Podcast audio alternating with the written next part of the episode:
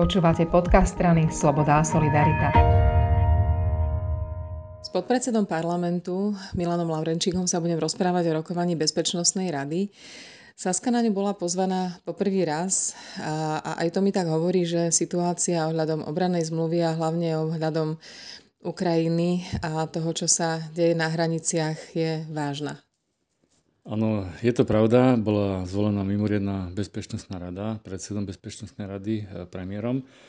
A e, na druhý deň e, tohto zasadania boli pozvaní aj predstavitelia klubov parlamentnej koalície, pretože sa tam preberali niektoré veci, ktoré by mohli mať vplyv aj na rokovanie Národnej rady a zmenu nejakej legislatívy, tak aby sme boli už dopredu informovaní a pripravení. Chcem podotknúť však, že to, čo všetko sme sa dozvedeli, bolo v režime dôverné, takže e, veľmi ťažko sa o tom dá takto verejne, verejne rozprávať. E, môžem vlastne len potvrdiť nejaké informácie, ktoré už médiami prebehli a sú verejné. Minister Korčok niekoľkokrát zdôraznil, že mm, medzinárodné spoločenstvo a aj Slovensko sa bude snažiť prispievať k tomu, aby celá tá situácia sa vyriešila diplomatickou, teda mierovou cestou. Áno, aj včera, včera náš pán eh, minister bol takým dosť iniciatívnym členom tej bezpečnostnej rady, pretože on je člen bezpečnostnej rady, my sme tam boli len prizvaní a, a vlastne stále prizvukoval, aby sme nepodľahli panike, aby sme teda boli pripravení na všetky scenáre, ktoré môžu nastať, ale v prvom rade sa treba sústrediť na tú diplomatickú cestu a vlastne aj naša diplomácia, aj pán minister sa chystá na Ukrajinu a takisto myslím, že diplomácia Európskej únie robí maximum preto, aby sa tie vzťahy s Ruskom ohľadom možnej invázie v Ukrajine nejak urovnali a aby to vlastne sa všetko vyriešilo diplomatickou a mierovou cestou. Spýtam sa úplne na rovinu. Slovensko nie je veľká krajina a asi nie je úplne veľký hráč ani medzinárodne, ani v rámci NATO. Naozaj reálne môžeme pomôcť nejakému riešeniu? Týka sa nás to dosť, keďže Ukrajina je náš bezprostredný sused. Áno, nie sme veľká krajina, ale ako ste správne podotkla, že sme bezprostredný sused a vlastne e, prvý, ako pocitíme e, nejaké pohyby, ktoré na Ukrajine e, vzniknú, hlavne pohyby ľudí, ktorí budú chcieť, chcieť ísť do bezpečia a opustiť Ukrajinu. Takže budeme na rane, naša hranica e, s Ukrajinou je.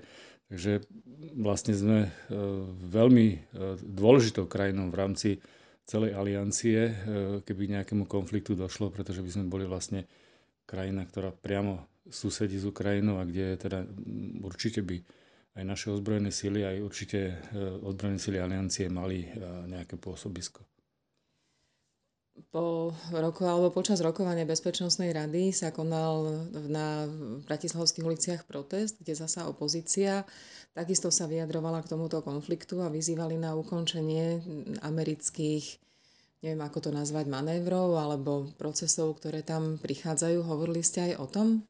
Áno, presne e, naši opoziční kolegovia zorganizovali protest, ktorý e, bol v tom duchu, ako vlastne sa robí nejaká dezinformačná kampaň v Rusku, že Ukrajina ohrozuje Rusko a NATO ohrozuje Rusko.